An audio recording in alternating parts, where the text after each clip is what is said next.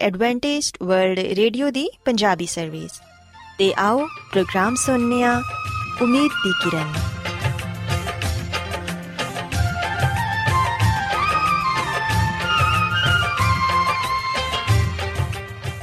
ਸਾਥਿਓ, ਪ੍ਰੋਗਰਾਮ ਉਮੀਦ ਦੀ ਕਿਰਨ ਦੇ ਨਾਲ ਮੈਂ ਤੁਹਾਡੀ ਮੇਜ਼ਬਾਨ ਫਰਾਸਲੀਨ ਤੁਹਾਡੀ ਖidmat 'ਚ ਹਾਜ਼ਰ ਹਾਂ। ਸਾਡੀ ਪੂਰੀ ਟੀਮ ਵੱਲੋਂ ਪ੍ਰੋਗਰਾਮ ਸੁਣਨ ਵਾਲੇ ਸਾਰੇ ਸਾਥੀਆਂ ਨੂੰ ਸਾਡਾ ਪਿਆਰ ਭਰਾ ਸਲਾਮ ਕਬੂਲ ਹੋਏ। ਸਾਥਿਓ ਉਮੀਦ ਕਰਨੀਆ ਕਿ ਤੁਸੀਂ ਸਾਰੇ ਖੁਦਾ ਤਾਲਾ ਦੇ ਫਜ਼ਲੋ ਕਰਮ ਨਾਲ ਖੈਰੀਅਤ ਨਾਲ ਹੋ ਤੇ ਸਾਡੀ ਇਹ ਦੁਆ ਹੈ ਕਿ ਤੁਸੀਂ ਜਿੱਥੇ ਕਿਤੇ ਵੀ ਰਹੋ ਖੁਦਾਵੰਦ ਖੁਦਾ ਤੁਹਾਡੇ ਨਾਲ ਹੋਣ ਤੇ ਤੁਹਾਡੀ ਹਿਫਾਜ਼ਤ ਤੇ ਰਹਿਨਮਾਈ ਕਰਨ ਸਾਥਿਓ ਇਸ ਤੋਂ ਪਹਿਲਾਂ ਕਿ ਅੱਜ ਦੇ ਪ੍ਰੋਗਰਾਮ ਨੂੰ ਸ਼ੁਰੂ ਕੀਤਾ ਜਾਏ ਆਓ ਪਹਿਲਾਂ ਪ੍ਰੋਗਰਾਮ ਦੀ ਤਫਸੀਲ ਸੁਣ ਲਵੋ ਤਫਸੀਲ ਕੁਝ ਇਸ ਤਰ੍ਹਾਂ ਹੈ ਕਿ ਪ੍ਰੋਗਰਾਮ ਦਾ ਆਗਾਜ਼ ਮਾਮੂਲ ਦੇ ਮੁਤਾਬਿਕ ਇੱਕ ਰੂਹਾਨੀ ਗੀਤ ਨਾਲ ਕੀਤਾ ਜਾਏਗਾ ਤੇ ਗੀਤ ਦੇ ਬਾਅਦ ਬੱਚਿਆਂ ਦੇ ਲਈ ਬਾਈਬਲ ਮੁਕੱਦਸ ਚੋਂ ਬਾਈਬਲ ਕਹਾਣੀ ਪੇਸ਼ ਕੀਤੀ ਜਾਏਗੀ ਤੇ ਸਾਥੀਓ ਪ੍ਰੋਗਰਾਮ ਦੇ ਆਖਿਰ 'ਚ ਖੁਦਾਵੰਦ ਦੇ ਖਾਦਮ ਅਜ਼ਮਤ ਇਮਨੁਅਲ ਖੁਦਾਵੰਦ ਦੇ ਅਲਾਹੀ ਪਾਕਲਾਮ ਚੋਂ ਪੈਗਾਮ ਪੇਸ਼ ਕਰਨਗੇ ਆਓ ਸਾਥੀਓ ਸਭ ਤੋਂ ਪਹਿਲਾਂ ਖੁਦਾਵੰਦ ਦੀ ਤਾਰੀਫ 'ਚ ਇਹ ਖੂਬਸੂਰਤ ਗੀਤ ਸੁਣੀਏ ਆਓ ਇੱਕ ਨਵਾਂ ਗੀਤ ਰੱਬ ਲਈ ਗਾਓ ਆਓ ਗੀਤ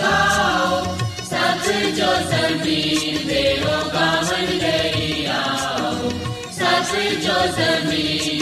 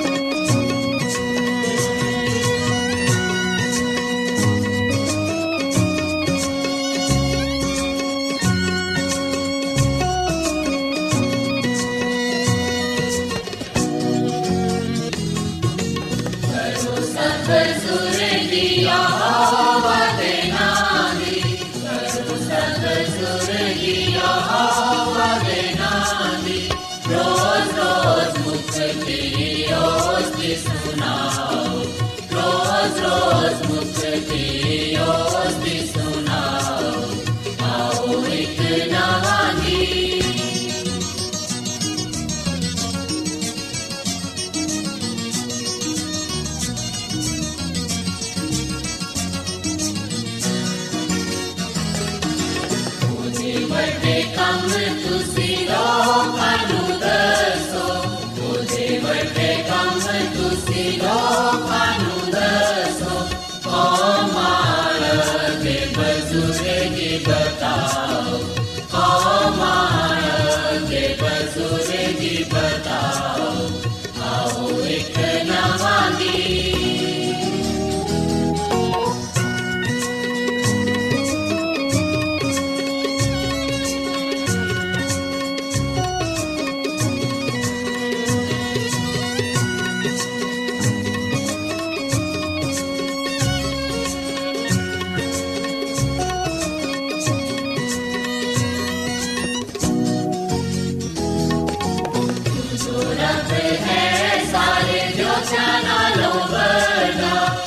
जो रब है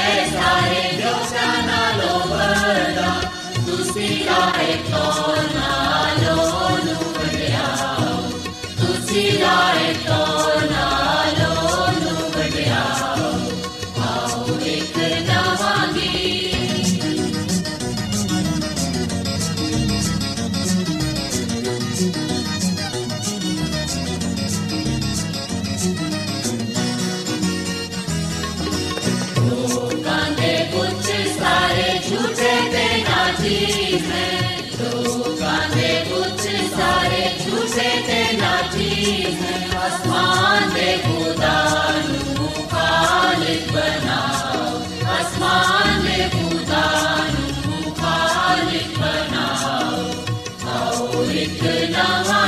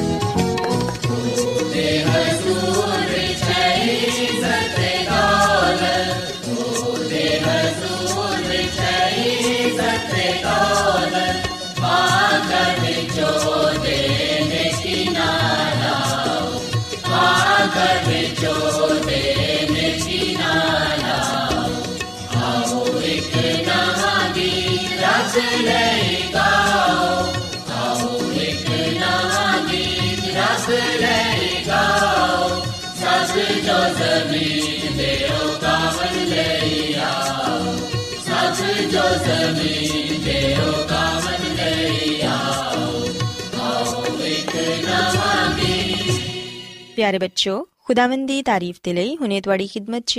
خوبصورت گیت پیش کیا گیا۔ یقیناً گیت تانوں پسند آیا ہوئے گا۔ ਹੁਣ ਵੇਲਾ ਹੈ ਕਿ ਬਾਈਬਲ ਕਹਾਣੀ ਤੁਹਾਡੀ ਖਿਦਮਤ 'ਚ ਪੇਸ਼ ਕੀਤੀ ਜਾਏ ਸੋ ਬੱਚੋ ਅੱਜ ਮੈਂ ਤੁਹਾਨੂੰ ਬਾਈਬਲ ਮੁਕੱਦਸ 'ਚੋਂ ਯਿਸੂ ਮਸੀਹ ਦੀ ਇੱਕ ਤਮਸੀਲ ਦੇ ਬਾਰੇ ਦੱਸਾਂਗੀ ਜਿੰਦੇ 'ਚ ਯਿਸੂ ਮਸੀਹ ਨੇ 10 ਕੰਵਾਰੀਆਂ ਦਾ ਜ਼ਿਕਰ ਕੀਤਾ ਹੈ ਪਿਆਰੇ ਬੱਚੋ ਇਹ ਤਮਸੀਲ ਸਾਨੂੰ ਕਲਾਮੇ ਮੁਕੱਦਸ 'ਚ ਮੱਤੀ ਰਸੂਲ ਦੀ ਅੰਜੀਲ ਇੰਦੇ 25ਵੇਂ ਬਾਪ ਦੀ ਪਹਿਲੀ ਆਇਤ ਤੋਂ ਲੈ ਕੇ 13ਵੀਂ ਆਇਤ ਤੱਕ ਪੜਨ ਨੂੰ ਮਿਲਦੀ ਏ ਕਲਾਮੇ ਮੁਕੱਦਸ 'ਚ ਲਿਖਿਆ ਹੈ ਕਿ ਆਸਮਾਨ ਦੀ ਬਾਦਸ਼ਾਹੀ ਉਹਨਾਂ 10 ਕਮਾਰੀਆਂ ਦੀ ਤਰ੍ਹਾਂ ਹੋਏਗੀ ਜਿਹੜੀਆਂ ਆਪਣੀਆਂ ਮਸ਼ਲਾਂ ਲੈ ਕੇ ਦੁਲਹੇ ਦੇ ਇਸਤਕਬਾਲ ਨੂੰ ਨਿਕਲੀਆਂ। ਉਹਨਾਂ 'ਚੋਂ ਪੰਜ ਬੇਵਕੂਫ ਤੇ ਪੰਜ ਅਕਲਮੰਦ ਸਨ। ਜਿਹੜੀਆਂ ਬੇਵਕੂਫ ਸਨ, ਉਹਨਾਂ ਨੇ ਆਪਣੀਆਂ ਮਸ਼ਲਾਂ ਤੇ ਲਈਆਂ, ਲੇਕਿਨ ਤੇਲ ਆਪਣੇ ਨਾਲ ਨਾ ਲਿਆ। ਮਗਰ ਅਕਲਮੰਦਾਂ ਨੇ ਆਪਣੀਆਂ ਮਸ਼ਲਾਂ ਦੇ ਨਾਲ ਆਪਣੀਆਂ ਕੁੱਪੀਆਂ 'ਚ ਤੇਲ ਵੀ ਲੈ ਲਿਆ ਤੇ ਜਦੋਂ ਦੁਲਹੇ ਨੇ ਦੇਰ ਲਗਾਈ ਤੇ ਸਾਰੀਆਂ ਸੌਣ ਲੱਗੀਆਂ, ਲੇਕਿਨ ਬੱਚੋ, ਅੱਧੀ ਰਾਤ ਨੂੰ ਸ਼ੋਰ ਹੋਣ ਲੱਗਾ ਕਿ ਦੇਖੋ ਦੁਲਹਾ ਆ ਗਿਆ ਏ। ਸਭ ਲੋਗ ਉਹਦੇ ਇਸਤਕਬਾਲ ਨੂੰ ਨਿਕਲੋ ਤੇ ਬੱਚੋ, ਅਸੀਂ ਵੇਖਨੀਆਂ ਕਿ ਉਸ ਵੇਲੇ ਉਹ ਸਾਰੀਆਂ ਕੰਵਾਰੀਆਂ ਉੱਠ ਕੇ ਆਪਣੀਆਂ ਆਪਣੀਆਂ ਮਸ਼ਲਾਂ ਠੀਕ ਕਰਨ ਲੱਗੀਆਂ ਤੇ ਬੇਵਕੂਫਾ ਨੇ ਅਕਲਮੰਦਾਂ ਨੂੰ ਕਿਹਾ ਕਿ ਆਪਣੇ ਤੇਲ 'ਚੋਂ ਕੁਝ ਸਾਨੂੰ ਵੀ ਦੇ ਦਵੋ, ਕਿਉਂਕਿ ਸਾਡੀਆਂ ਮਸ਼ਲਾਂ ਬੁੱਝ ਰਹੀਆਂ ਨੇ। ਪਿਆਰੇ ਬੱਚੋ, ਅਸੀਂ ਵੇਖਨੀਆਂ ਕਿ ਜਿਹੜੀਆਂ ਬੇਵਕੂਫ ਕਵਾਰੀਆਂ ਸਨ, ਉਹ ਆਪਣੇ ਨਾਲ ਮਸ਼ਲਾਂ ਤੇ ਲੈ ਕੇ ਆਈਆਂ, ਲੇਕਿਨ ਤੇਲ ਨਾ ਲੈ ਕੇ ਆਈਆਂ। ਦੁਲਹੇ ਨੇ ਜਦੋਂ ਆਣ 'ਚ ਦੇਰ ਲਗਾਈ ਤੇ ਉਦੋਂ ਤੱਕ ਉਹਨਾਂ ਦੀਆਂ ਮਸ਼ਲਾਂ 'ਚ ਜਿਹੜਾ ਤੇਲ ਸੀ, ਉਹ ਖਤਮ ਹੋ ਰਿਹਾ ਸੀ ਤੇ ਉਹਨਾਂ ਦੇ ਕੋਲ ਹੋਰ ਤੇਲ ਨਹੀਂ ਸੀ। ਇਸ ਲਈ ਉਹ ਆਪਣੀਆਂ ਸਹੇਲੀਆਂ ਨੂੰ ਕਹਿਣ ਲੱਗੀਆਂ ਕਿ ਸਾਨੂੰ ਵੀ ਆਪਣੇ ਤੇਲ 'ਚੋਂ ਕੁਝ ਤੇਲ ਦੇ ਦਿਵੋ। ਲੇਕਿਨ ਉਹਨਾਂ ਨੇ ਸਾਫ਼ ਇਨਕਾਰ ਕਰ ਦਿੱਤਾ ਤੇ ਇਹ ਕਿਹਾ ਕਿ ਇਹ ਤੇਲ ਤੁਹਾਡੇ ਤੇ ਸਾਡੇ ਦੋਨਾਂ ਦੇ ਲਈ ਕਾਫੀ ਨਹੀਂ। ਸੋ ਇਸ ਲਈ ਤੁਸੀਂ ਦੁਕਾਨ ਤੇ ਜਾਓ ਤੇ ਆਪਣੇ ਲਈ ਤੇਲ ਖਰੀਦ ਲਵੋ। ਪਿਆਰੇ ਬੱਚੋ ਅਸੀਂ ਵੇਖਨੇ ਆ ਕਿ ਜਿਨ੍ਹਾਂ ਨੇ ਆਪਣੀਆਂ ਕੁਪੀਆਂ 'ਚ ਤੇਲ ਲਿਆ ਸੀ, ਉਹਨਾਂ ਨੂੰ ਖੁਦਾਵੰਦ ਯਿਸੂ ਮਸੀਹ ਨੇ ਅਕਲਮੰਦ ਕਵਾਰੀਆਂ ਕਿਹਾ ਤੇ ਜਿਨ੍ਹਾਂ ਨੇ ਆਪਣੇ ਨਾਲ ਤੇਲ ਨਹੀਂ ਰੱਖਿਆ ਸੀ, ਉਹ ਬੇਵਕੂਫ ਕਵਾਰੀਆਂ 'ਚ ਸ਼ਾਮਿਲ ਹੁੰਦੀਆਂ ਨੇ। ਸੋ, ਇਸ ਤਰ੍ਹਾਂ ਹੋਇਆ ਕਿ ਉਹ ਜਿਹੜੀਆਂ ਪੰਜ ਬੇਵਕੂਫ ਕਵਾਰੀਆਂ ਸਨ, ਉਹ ਦੁਕਾਨ ਤੇ ਗਈਆਂ ਤਾਂ ਕਿ ਉਹ ਤੇਲ ਲੈ ਸਕਣ। ਹਜੇ ਉਹ ਵਾਪਸ ਨਹੀਂ ਆਈਆਂ ਸਨ ਤੇ ਦੁਲਹਾ ਆ ਪਹੁੰਚਿਆ, ਜਿਹੜੀਆਂ ਕਵਾਰੀਆਂ ਤਿਆਰ ਸਨ ਉਹ ਉਹਦੇ ਨਾਲ ਸ਼ਾਦੀ ਦੇ ਜਸ਼ਨ 'ਚ ਅੰਦਰ ਚਲੀਆਂ ਗਈਆਂ ਤੇ ਦਰਵਾਜ਼ਾ ਬੰਦ ਹੋ ਗਿਆ। ਤੇ ਬੱਚੋ ਅਸੀਂ ਵੇਖਿਆ ਕਿ ਕੁਝ ਦੇਰ ਬਾਅਦ ਬੇਵਕੂਫ ਕਵਾਰੀਆਂ ਵੀ ਆਈਆਂ ਤੇ ਆ ਕੇ ਕਹਿਣ ਲੱਗੀਆਂ ਕਿ ਐ ਖੁਦਾਵੰਦ ਐ ਖੁਦਾਵੰਦ ਸਾਡੇ ਲਈ ਦਰਵਾਜ਼ਾ ਖੋਲ ਦੇ। ਲੇਕਿਨ ਖੁਦਾਵੰਦ ਨੇ ਜਵਾਬ ਚਿਕਿਆ ਕਿ ਮੈਂ ਤੁਹਾਨੂੰ ਸੱਚ ਕਹਿਣਾ ਵਾਂ ਕਿ ਮੈਂ ਤੁਹਾਨੂੰ ਨਹੀਂ ਜਾਣਦਾ। ਬਸ ਜਾਗਦੇ ਰਹੋ ਕਿਉਂਕਿ ਤੁਸੀਂ ਨਾ ਤੇ ਉਸ ਦਿਨ ਨੂੰ ਜਾਣਦੇ ਹੋ ਤੇ ਨਾ ਹੀ ਉਸ ਕੜੀ ਨੂੰ। ਸੋ ਬੱਚੋ ਇਸ ਤਮਸੀਲ 'ਚ ਖਾਸ ਕਰ ਇਸ ਗੱਲ ਤੇ ਜ਼ੋਰ ਦਿੱਤਾ ਗਿਆ ਹੈ ਕਿ ਮਸੀਹ ਯਿਸੂ ਦੀ ਆਮਦੇ ਸਾਨੀ ਦੇ ਲਈ ਸਾਨੂੰ ਹਰ ਵਕਤ ਤਿਆਰ ਰਹਿਣਾ ਚਾਹੀਦਾ ਹੈ ਜਿਹੜਾ ਕੋਈ ਵੀ ਯਿਸੂ ਮਸੀਹ ਦੀ ਰਾਸਤਬਾਜ਼ੀ ਤੇ ਉਹਨਾਂ ਦੇ ਪਾਕੀਜ਼ਾ ਈਮਾਨ ਦਾ ਇਕਰਾਰ ਕਰਦਾ ਹੈ ਉਹ ਸਭ ਉਹਨਾਂ 10 ਕਵਾਰੀਆਂ ਦੀ ਅਲਾਮਤ ਨੇ। ਪਿਆਰੇ ਬੱਚੋ, ਪੰਜ ਅਕਲਮੰਦ ਤੇ ਪੰਜ ਬੇਵਕੂਫ ਕਵਾਰੀਆਂ ਉਹਨਾਂ ਦੋ ਗਰੋਹਾਂ ਦੀ ਨੁਮਾਇੰਦਗੀ ਕਰਦੀਆਂ ਨੇ ਜਿਹੜੇ ਯਿਸੂ ਮਸੀਹ ਦੀ ਆਮਦੇ ਸਾਨੀ ਦੇ ਵਕਤ ਹੋਣਗੇ। ਪੰਜ ਬੇਵਕੂਫ ਕਵਾਰੀਆਂ ਨੂੰ ਅਸੀਂ ਰਿਆਕਾਰ ਤੇ ਨਹੀਂ ਕਹਿ ਸਕਦੇ, ਮਗਰ ਅਹਿਮਕ ਕਹਿ ਸਕਨੇ ਆ। ਕਿਉਂਕਿ ਉਹਨਾਂ ਨੇ ਰੂਲ ਕੁਦਸ ਨੂੰ ਆਪਣੇ ਨਾਲ ਨਾ ਲਿਆ। ਉਹਨਾਂ ਨੇ ਆਪਣੇ ਕੰਮਾਂ ਤੇ ਉਸ ਸ਼ਖਸ ਦੀ ਤਰ੍ਹਾਂ ਤਕੀਆ ਕੀਤਾ,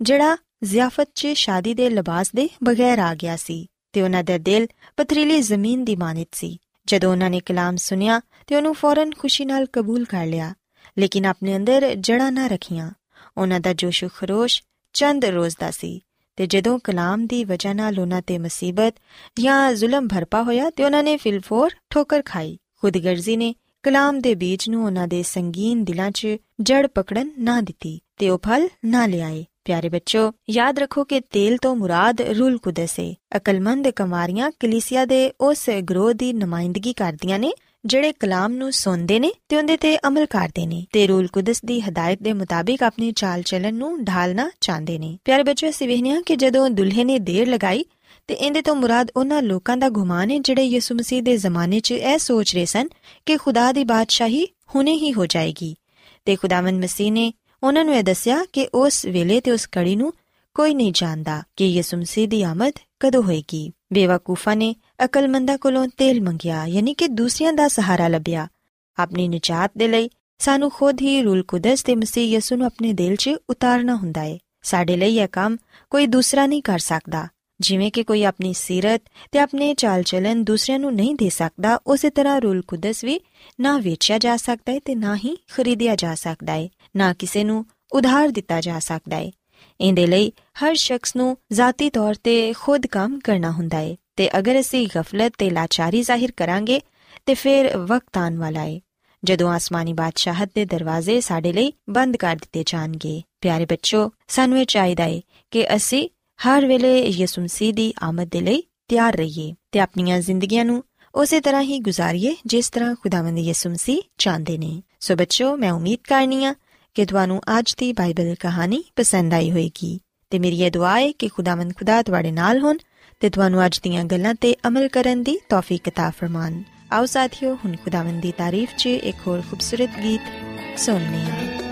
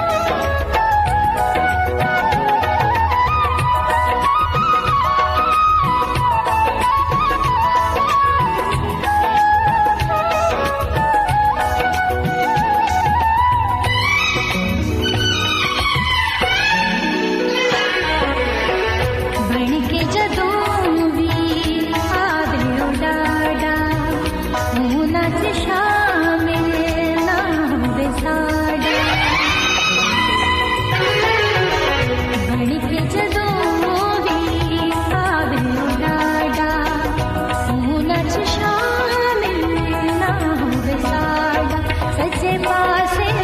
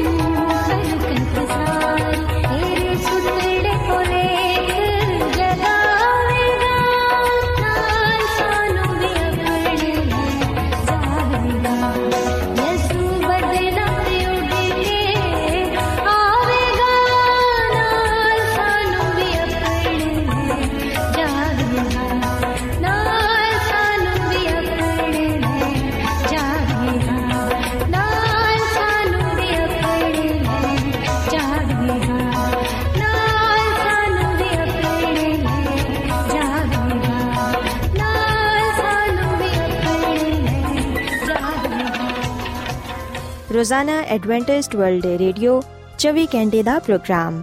ਜਨੂਬੀ ਏਸ਼ੀਆ ਦੇ ਲਈ ਪੰਜਾਬੀ ਉਰਦੂ ਅੰਗਰੇਜ਼ੀ ਸਿੰਧੀ ਤੇ ਦੂਜੀਆਂ ਬਹੁਤ ਸਾਰੀਆਂ ਜ਼ੁਬਾਨਾਂ ਵਿੱਚ ਨਸ਼ਰ ਕਰਦਾ ਹੈ ਸਿਹਤ ਮਤਵਾਜ਼ਨ ਖੁਰਾਕ تعلیم ਖਾਨਦਾਨੀ ਜ਼ਿੰਦਗੀ ਤੇ ਬਾਈਬਲ ਮੁਕੱਦਸ ਨੂੰ ਸਮਝਣ ਦੇ ਲਈ ਐਡਵੈਂਟਿਸਟ ਵਰਲਡ ਰੇਡੀਓ ਜ਼ਰੂਰ ਸੁਨੋ ਸਾਡੀ ਪੰਜਾਬੀ ਸਰਵਿਸ ਦਾ ਪਤਾ ਲਿਖ ਲਵੋ ਇਨਚਾਰਜ ਪ੍ਰੋਗਰਾਮ ਉਮੀਦ ਦੀ ਕਿਰਨ post box number 32 Lahore Pakistan Adventist World Radio ਵੱਲੋਂ ਪ੍ਰੋਗਰਾਮ ਉਮੀਦ ਦੀ ਕਿਰਨ ਨਿਸ਼ਰ ਕੀਤਾ ਜਾ ਰਿਹਾ ਹੈ ਹੁਣ ਵੇਲੇ ਹੈ ਕਿ ਅਸੀਂ ਖੁਦਾ ਦੇ ਪਾਕ ਕਲਾਮ ਚੋਂ ਪੈਗਾਮ ਸੁਣੀਏ ਤੇ ਅੱਜ ਤੁਹਾਡੇ ਲਈ ਪੈਗਾਮ ਖੁਦਾ ਦੇ ਖਾਦਮ ਅਜ਼ਮਤ ਇਮਨੁਅਲ ਪੇਸ਼ ਕਰਨਗੇ ਤੇ ਆਓ ਆਪਣੇ ਦਿਲਾਂ ਨੂੰ ਤਿਆਰ ਕਰੀਏ ਤੇ ਖੁਦਾ ਦੇ ਕਲਾਮ ਨੂੰ ਸੁਣੀਏ ਯਿਸੂ ਮਸੀਹ ਦੇ ਨਾਮ ਵਿੱਚ ਸਾਰੇ ਸਾਥੀਆਂ ਨੂੰ ਸਲਾਮ। ਸਾਥਿਓ, ਮੈਂ ਮਸੀਹ ਯਿਸੂ ਵਿੱਚ ਤੁਹਾਡਾ ਖਾਦਮ ਅਜ਼ਮਤ ਇਮਾਨੁਅਲ ਕਲਾਮੇ ਮੁਕੱਦਸ ਦੇ ਨਾਲ ਤੁਹਾਡੀ ਖਿਦਮਤ ਵਿੱਚ ਹਾਜ਼ਰ ਹਾਂ ਤੇ ਮੈਂ ਖੁਦਾਮਦ ਖੁਦਾ ਦਾ ਸ਼ੁਕਰ ਅਦਾ ਕਰਨਾ ਕਿ ਅੱਜ ਮੈਂ ਤੁਹਾਨੂੰ ਇੱਕ ਵਾਰ ਫੇਰ ਖੁਦਾਮ ਦਾ ਕਲਾਮ ਸੁਣਾ ਸਕਣਾ ਸਾਥੀਓ, ਅੱਜ ਅਸੀਂ ਖੁਦਾਮ ਦੇ ਕਲਾਮ ਚੋਂ ਜਿਸ ਗੱਲ ਨੂੰ ਸਿੱਖਾਂਗੇ, ਉਹ ਇਹ ਕਿ ਬਾਈਬਲ ਮੁਕੱਦਸ ਖੁਦਾ ਦਾ ਕਲਾਮ ਹੈ। ਸਾਥੀਓ, ਅਗਰ ਅਸੀਂ ਬਾਈਬਲ ਮੁਕੱਦਸ ਦੇ ਨਵੇਂ ਏਧਨਾਮੇ ਵਿੱਚ ਪਾਲੂਸ ਰਸੂਲ ਦਾ ਦੂਸਰਾ ਖੱਤ ਤਮੋਥੀਅਸ ਦੇ ਨਾਮ ਦੇ ਤਿੰਨ ਬਾਬ ਦੀ 16ਵੀਂ ਤੇ 17ਵੀਂ ਐਤ ਪੜ੍ਹੀਏ ਤੇ ਇੱਥੇ ਲਿਖਿਆ ਹੈ ਕਿ ਹਰ ਇੱਕ ਸਹੀਫਾ ਜਿਹੜਾ ਖੁਦਾ ਦੇ ਇਲਹਾਮ ਤੋਂ ਹੈ تعلیم ਤੇ ਇਲਜ਼ਾਮ ਤੇ ਇਸਲਾਹ ਤੇ ਰਾਸਤਬਾਜ਼ੀ ਵਿੱਚ ਤਰਬੀਅਤ ਕਰਨ ਦੇ ਲਈ ਫਾਇਦਾਮੰਦ ਹੈ ਤਾਂ ਕਿ ਮਰਦੇ ਖੁਦਾ ਕਾਮਿਲ ਬਣੇ ਤੇ ਹਰ ਇੱਕ ਨੇ ਕੰਮ ਦੇ ਲਈ ਬਿਲਕੁਲ ਤਿਆਰ ਹੋ ਜਾਏ ਸੋ ਸਾਥੀਓ ਅਸੀਂ ਬਾਈਬਲ ਮੁਕੱਦਸ ਦੇ ਇਸ ਹਵਾਲੇ ਵਿੱਚ ਆਪਣੇ ਲਈ ਆ ਪੈਗਾਮ ਪਾਣੇ ਆ ਕਿ ਬਾਈਬਲ ਮੁਕੱਦਸ ਖੁਦਾ ਦਾ ਇਲਹਾਮ ਹੈ ਯਾਨੀ ਕਿ ਬਾਈਬਲ ਮੁਕੱਦਸ ਖੁਦਾ ਦਾ ਕਲਾਮ ਹੈ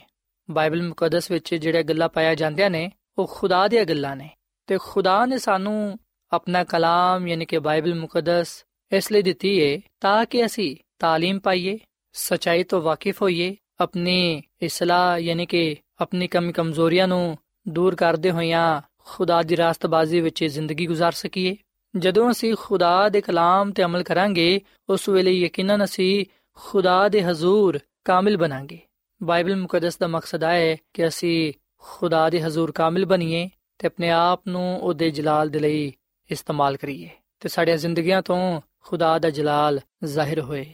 ਸਾਥੀਓ ਬਾਈਬਲ ਮੁਕੱਦਸ ਆਪਣੀ ਅਸਲੀ ਹਾਲਤ ਵਿੱਚ ਮੌਜੂਦ ਹੈ ਬਾਈਬਲ ਮੁਕੱਦਸ ਵਿੱਚ ਜਿਹੜੇ ਖੁਦਾ ਦੇ ਪੈਗਾਮ ਨੇ ਜਿਹੜੀਆਂ ਖੁਦਾ ਦੀਆਂ ਗੱਲਾਂ ਨੇ ਉਹ ਆਪਣੀ ਅਸਲੀ ਸੂਰਤ ਵਿੱਚ ਆਪਣੀ ਅਸਲੀ ਹਾਲਤ ਵਿੱਚ ਮੌਜੂਦ ਨੇ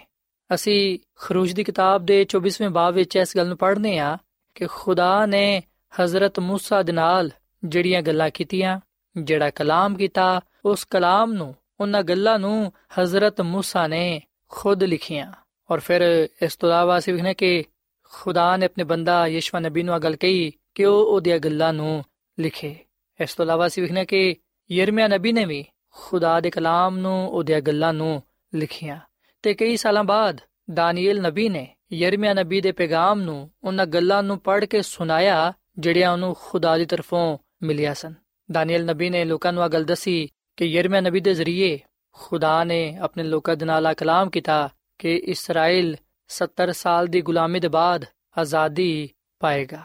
ਔਰ ਫਿਰ ਸਾਥੀਓ, ਅਸੀਂ ਵਿਖਨੇ ਕਿ ਦਾਨੀਏਲ ਨਬੀ ਨੂੰ ਖੁਦਾ ਨੇ ਅਗਲ ਕਹੀ ਕਿ ਉਹ ਆਖਰੀ ਵਕਤ ਦੇ ਲਈ ਕਿਤਾਬ ਲਿਖੇ। ਸੋ ਜਿੰਨੀਆਂ ਵੀ ਕਿਤਾਬਾਂ ਅਸੀਂ ਬਾਈਬਲ ਮੁਕੱਦਸ ਵਿੱਚ ਪਾਨੇ ਆ ਉਹਨਾਂ ਨੂੰ ਲਿਖਣ ਵਾਲੇ ਖੁਦਾ ਦੇ ਲੋਕ ਸਨ। ਖੁਦਾ ਦਾ ਪਾਕ ਰੂ ਉਹਨਾਂ ਦੀਆਂ ਜ਼ਿੰਦਗੀਆਂ ਵਿੱਚ ਪਾਇਆ ਜਾਂਦਾ ਸੀ। ਸੋ ਅਸੀਂ ਵਿਖਨੇ ਕਿ ਬਾਈਬਲ ਮੁਕੱਦਸ ਨੂੰ ਦੋ ਹਿੱਸਿਆਂ ਵਿੱਚ ਤਕਸੀਮ ਕੀਤਾ ਗਿਆ ਹੈ। ਬਾਈਬਲ ਮੁਕੱਦਸ ਦਾ ਪਹਿਲਾ ਹਿੱਸਾ ਪੁਰਾਣਾ ਅਹਿਦਨਾਮਾ ਕਹਿਲਾਂਦਾ ਹੈ, ਜਦਕਿ ਦੂਜਾ ਹਿੱਸਾ ਨਵਾਂ ਅਹਿਦਨਾਮਾ ਕਹਿਲਾਂਦਾ ਹੈ। ਬਾਈਬਲ ਮੁਕੱਦਸ ਦੇ ਪੁਰਾਣੇ ਅਹਿਦਨਾਮੇ ਵਿੱਚ 39 ਕਿਤਾਬਾਂ ਪਾਇਆ ਜਾਂਦੀਆਂ ਨੇ, ਜਦਕਿ ਬਾਈਬਲ ਮੁਕੱਦਸ ਦੇ ਨਵੇਂ ਅਹਿਦਨਾਮੇ ਵਿੱਚ 27 ਕਿਤਾਬਾਂ ਪਾਇਆ ਜਾਂਦੀਆਂ ਨੇ। ਸਾਥੀਓ, ਇਹਨਾਂ ਨੂੰ ਲਿਖਣ ਵਾਲੇ ਮੁxtਲਿਫ ਲੋਕ ਸਨ ਤੇ ਅਸੀਂ ਵਿਖਨੇ ਕਿ ਇਹਨਾਂ ਕਿਤਾਬਾਂ ਨੂੰ ਖੁਦਾ ਦੇ ਲੋਕਾਂ ਨੇ ਖੁਦ ਲਿਖਿਆ ਤੇ ਜੋ ਕੁਝ ਉਹ ਲਿਖਦੇ, ਉਹ ਖੁਦਾ ਕੋਲੋਂ ਰਹਿਨਮਾਈ ਹਾਸਲ ਕਰਦੇ। ਖੁਦਾਵੰਦ ਖੁਦ ਉਹਨਾਂ ਨੂੰ ਦੱਸਦਾ ਕਿ ਉਹਨਾਂ ਨੇ ਕੀ ਕੁਝ ਲਿਖਣਾ ਹੈ? ਸੋ ਪਾਕ ਰੂਹ ਦੀ ਤਹਿਰੀਕ ਦੇ ਨਾਲ ਉਹਨਾਂ ਨੇ ਖੁਦਾ ਦੇ ਕਲਾਮ ਨੂੰ ਲਿਖਿਆ। ਸਾਥੀਓ, ਬਾਈਬਲ ਖੁਦਾ ਦੇ ਪੈਗਾਮ ਨੂੰ ਜ਼ਾਹਿਰ ਕਰਦੀ ਹੈ ਅਸੀਂ ਬਾਈਬਲ ਮੁਕੱਦਸ ਵਿੱਚ ਯਾਨੀ ਕਿ ਖੁਦਾ ਦੇ ਕਲਾਮ ਵਿੱਚ ਖੁਦਾ ਦੀ ਮੁਹੱਬਤ ਨੂੰ ਪਾਣੇ ਆ ਇਸ ਗੱਲ ਨੂੰ ਜਾਣਨ ਵਾਲੇ ਬਣਨੇ ਆ ਕਿ ਖੁਦਾ ਮੁਹੱਬਤ ਹੈ ਤੇ ਉਹ ਆਪਣੇ ਲੋਕਾਂ ਦੇ ਨਾਲ ਮੁਹੱਬਤ ਕਰਦਾ ਹੈ। ਉਹ ਕਿਸੇ ਦੀ ਵੀ ਹਲਾਕਤ ਨਹੀਂ ਚਾਹੁੰਦਾ, ਬਲਕਿ ਉਹ ਸਾਰਿਆਂ ਦੀ ਤੋਬਾ ਤੱਕ ਨੌਬਤ ਚਾਹੁੰਦਾ ਹੈ। ਬਾਈਬਲ ਮੁਕੱਦਸ ਦਾ ਪੈਗਾਮ ਬੜਾ ਹੀ ਵਾਜ਼ਿਬ ਹੈ ਯਹੋਨਾ ਦੀ ਅੰਜੀਲ ਦੇ 3 ਬਾਬ ਦੀ 16ਵੀਂ ਅਧ ਵਿੱਚ ਲਿਖਿਆ ਹੈ ਕਿ ਵੇਖੋ, ਖੁਦਾ ਨੇ ਦੁਨੀਆ ਦੇ ਨਾਲ ਇੰਜ ਦੀ ਮੁਹੱਬਤ ਕੀਤੀ ਕਿ ਉਹਨੇ ਆਪਣਾ ਇਕਲੌਤਾ ਬੇਟਾ ਬਖਸ਼ ਦਿੱਤਾ ਤਾਂ ਕਿ ਜਿਹੜਾ ਵੀ ਉਹਦੇ ਤੇ ਈਮਾਨ ਲਿਆਏ ਉਹ ਹਲਾਕ ਨਾ ਹੋਏ ਬਲਕਿ ਹਮੇਸ਼ਾ ਦੀ ਜ਼ਿੰਦਗੀ ਪਾਏ।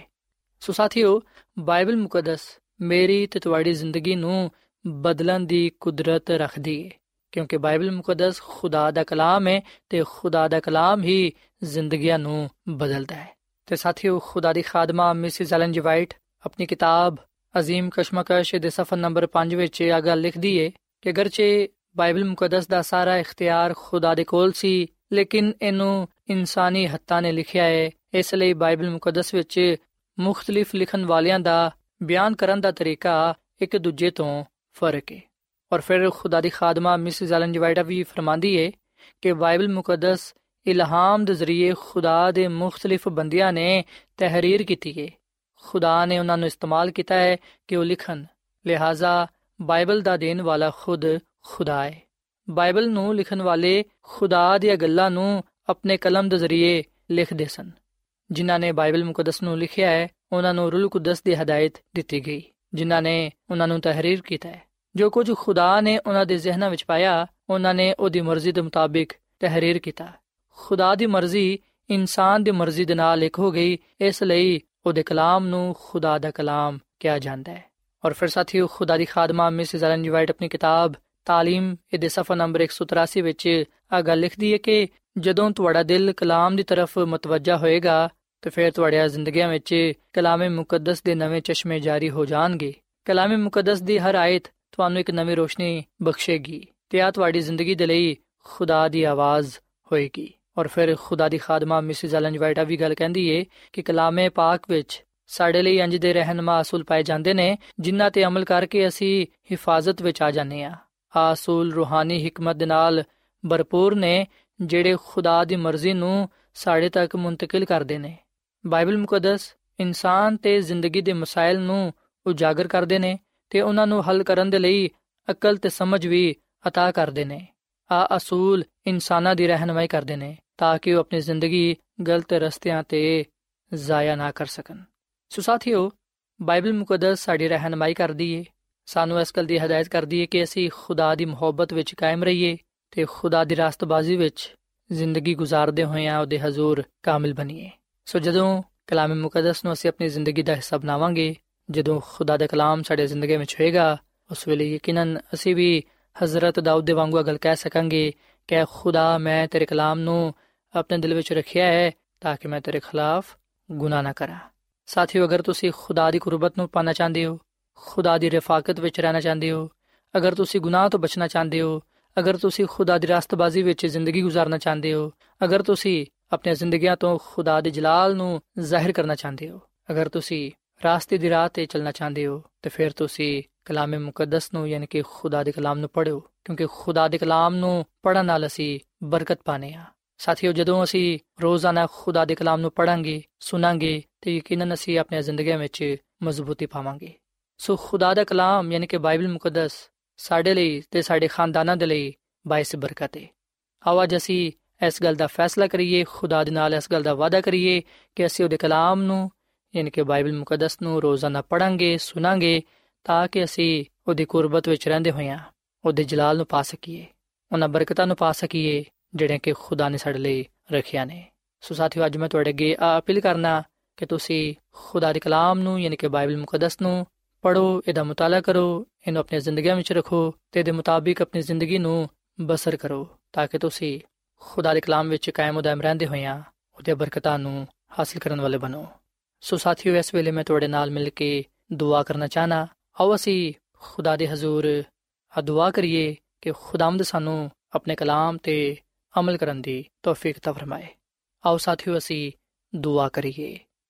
ਮਸੀਹ ਯਸੂ ਵਿੱਚ ਸਾਡੇ ਜ਼ਿੰਦਾ ਆਸਮਾਨੀ ਬਾਪ, ਅਸੀਂ ਤੇਰੇ ਹਜ਼ੂਰਾਨੇ ਆ, ਤੇਰੇ ਨਾਮ ਨੂੰ ਮੁਬਾਰਕ ਕਹਨੇ ਆ, ਕਿਉਂਕਿ ਤੂੰ ਹੀ ਤਾਰੀਫ ਤੇ ਤਮਜੀਦ ਦਿਲਾਈ ਕੇ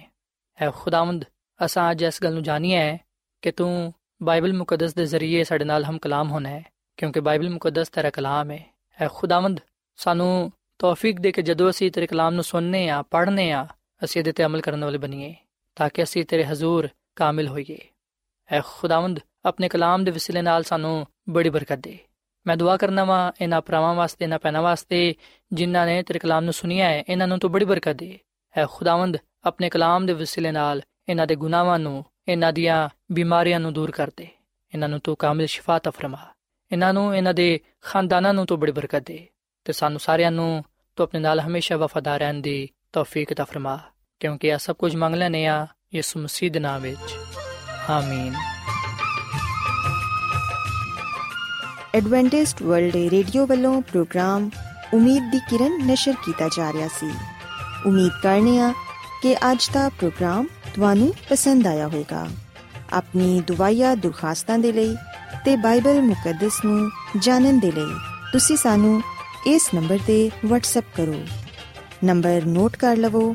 001 747 281 2849 ਸਾਥਿਓ, ਤੁਸੀਂ ਸਾਡੇ ਪ੍ਰੋਗਰਾਮ ਇੰਟਰਨੈਟ ਤੇ ਵੀ ਸੁਣ ਸਕਦੇ ਹੋ। ਸਾਡੀ ਵੈਬਸਾਈਟ ਹੈ